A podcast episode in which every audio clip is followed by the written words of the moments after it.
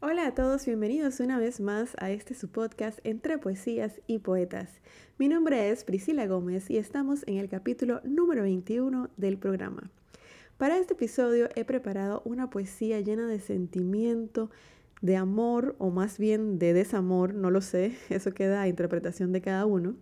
Y la dinámica de hoy será diferente. Primero declamaré la poesía y luego les conversaré sobre la vida del autor. Les adelanto que la poesía tiene mucho que ver con la biografía del autor, así que por favor pónganle atención. Para todos ustedes, Nocturno a Rosario de Manuel Acuña.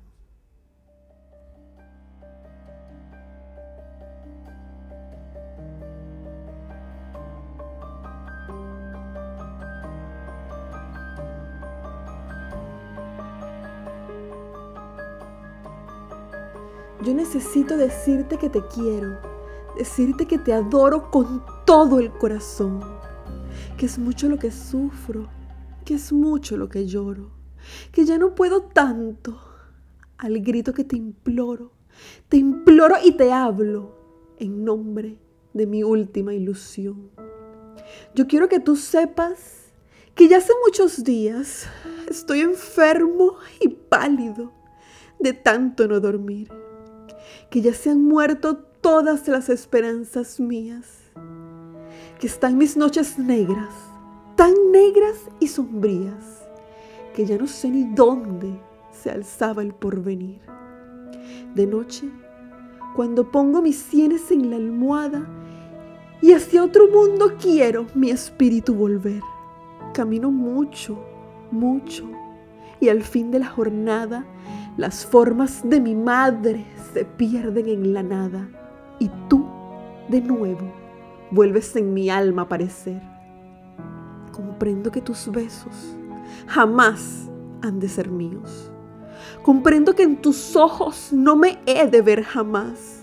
Y te amo. Y en mis locos y ardientes desvaríos, bendigo tus desdenes, adoro tus desvíos y en vez de amarte menos, te quiero mucho más. A veces pienso en darte mi eterna despedida, borrarte en mis recuerdos y hundirte en mi pasión.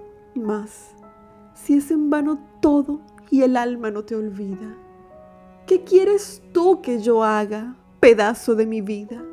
¿Qué quieres tú que yo haga con este corazón? Y luego que ya estaba concluido tu santuario, la lámpara encendida, tu velo en el altar, el sol de la mañana detrás del campanario, chispeando las antorchas, humeando el incensario y abierta allá a lo lejos la puerta del hogar. Qué hermoso hubiera sido vivir bajo aquel techo, los dos unidos siempre y amándonos los dos, tú siempre enamorada, yo siempre satisfecho, los dos una sola alma, los dos un solo pecho, y en medio de nosotros mi madre como un Dios. Figúrate qué hermosas las horas de esa vida, qué dulce y bello el viaje por una tierra así. Y yo soñaba en eso, mi santa prometida y al delirar en ello, con alma entristecida, pensaba yo en ser bueno por ti, no más por ti. Bien sabe Dios que ese era mi más hermoso sueño, mi afán y mi esperanza, mi dicha y mi placer. Bien sabe Dios que en nada cifraba yo mi empeño, sino en amarte mucho bajo el hogar risueño que me envolvió en sus besos cuando me vio nacer. Esa era mi esperanza. Mas, ya que a sus fulgores se opone el hondo abismo que existe entre los dos, adiós por la vez última, amor de mis amores, la luz de mis tinieblas, la esencia de mis flores, mi lira de poeta, mi juventud. Adiós.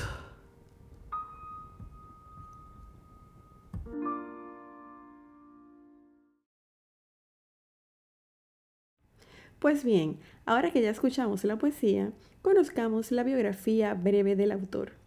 Manuel Acuña Narro nace el 27 de agosto de 1849 en Coahuila, México.